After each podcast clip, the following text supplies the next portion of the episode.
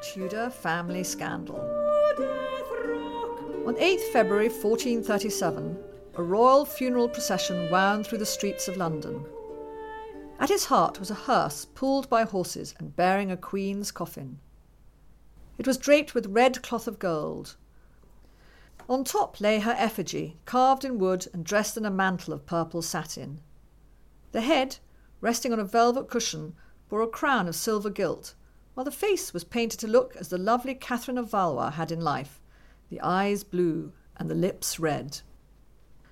At Westminster, the coffin was carried into the Abbey under a canopy of black velvet hung with bells that tinkled as it moved. Catherine was buried in the Lady Chapel, so called because it was dedicated to the Virgin Mary. Her tomb had been built close to that of her first husband, Henry V, the great victor of Agincourt. His successes would be remembered in song and tales of chivalric romance for generations. But there was nothing in this scene to suggest Catherine had left behind a grieving widower, and if her second husband, Owen Tudor, witnessed her funeral, it was only as an obscure face in the crowd.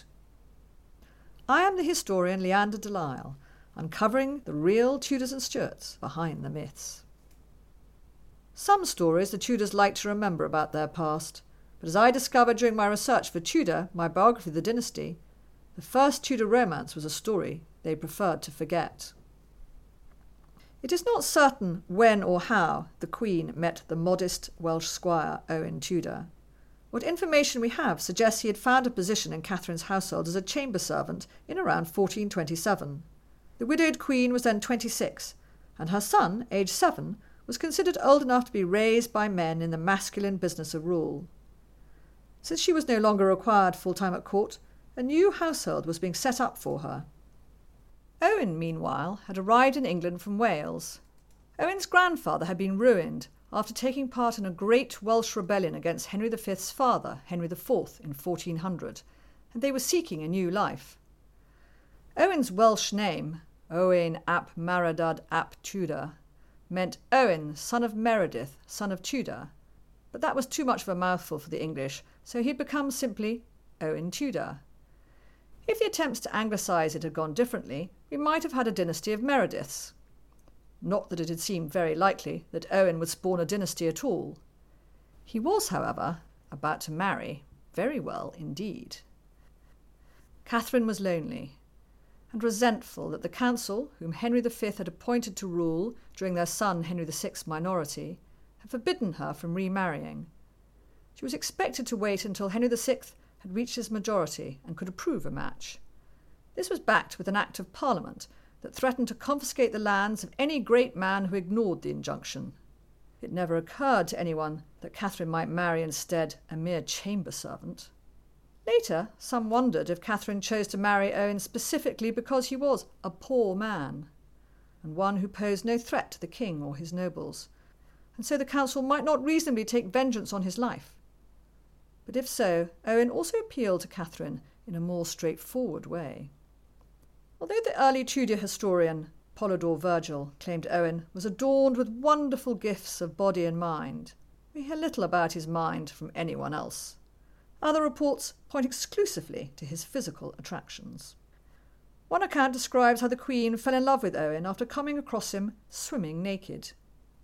But the most repeated story, and the one most likely to have some basis in fact, describes how Owen came to her attention in dramatic fashion during a party in her household. There was music playing, and her servants were dancing. As Catherine watched, Owen performed a leap which span out of control, and he fell straight into her lap. As an Elizabethan poet asked, Who would not judge it fortune's greatest grace, since he must fall to fall in such a place? It was not long before Catherine and her handsome chamber servant were married, and according to a rather disapproving 16th century account, when they made love, she would scream in ecstasy.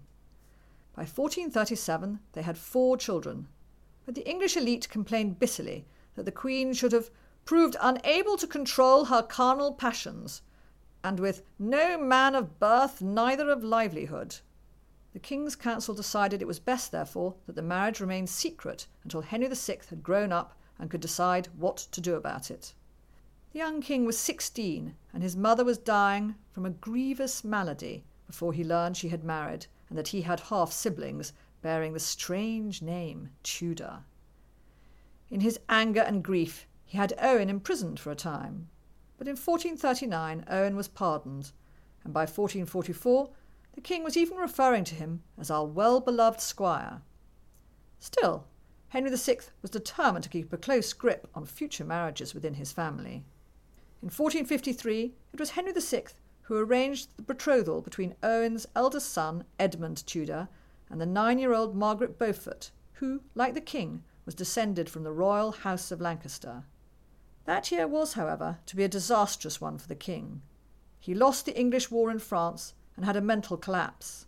This weakness encouraged the ambitions of the rival House of York, and a spiral of violence began.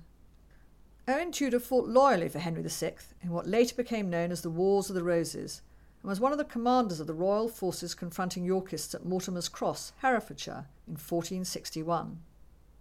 The battle is remembered for the three suns that appeared in the sky, a phenomenon caused by light passing through ice crystals.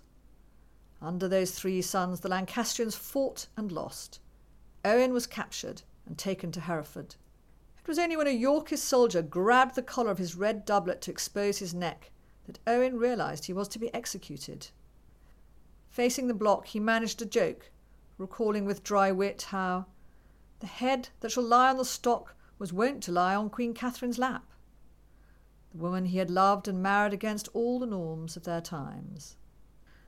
Then, at the fall of the axe, the life that began with a trip at a party was ended.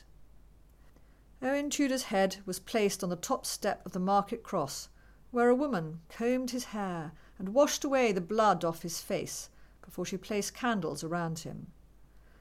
No one has yet suggested who she was, the watching crowd thought she was mad as she carefully lit over a hundred small flames. She was surely, however, the grief stricken mother of Owen's illegitimate son David, who was almost two. Even as an old man in his fifties, it seems Owen had had the power to attract a woman's love. Owen was buried at the Hereford Greyfriars. Sadly, his tomb was swept away at the dissolution of the monasteries. Henry VIII did not think the memory of a humble Welsh squire worth saving. Today, Owen Tudor's body lies under a 1970s housing estate, the forgotten ancestor of our best known dynasty. Catherine lay in her tomb only until Henry VII disinterred his grandmother from the Lady Chapel, where he was reworking it to build his wife's tomb and his own. Her body, loosely wrapped in lead, was placed by Henry V's tomb monument. This was intended as a temporary arrangement, but Henry VIII did not complete his father's wishes and shockingly, for the next 200 years, Catherine's body lay abandoned in a coffin above ground, one that exposed her skeleton from the waist up. In 1669, the diarist Samuel Pepys celebrated his birthday by paying a small fee to give her a kiss. Her body was placed where it lies today, under the altar in Henry V's chantry, only during the reign of Queen Victoria. Remarkably, her wooden effigy, which was displayed at her funeral, remains in the Abbey Museum dressed in her painted red undergarment. You can learn more about Catherine of Valois and Owen Tudor in my best selling biography of the dynasty called simply Tudor. You're also welcome to contact me personally via my website, Facebook, or Twitter.